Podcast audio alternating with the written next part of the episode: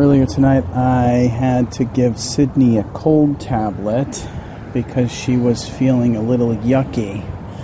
And at seven minutes to bedtime, I went in to go tuck her in and have a little chat, and she was out like a light, sleeping and snoring like you wouldn't believe. Uh, I gave her a little kiss, tucked her in a little bit, and we'll let her sleep this off.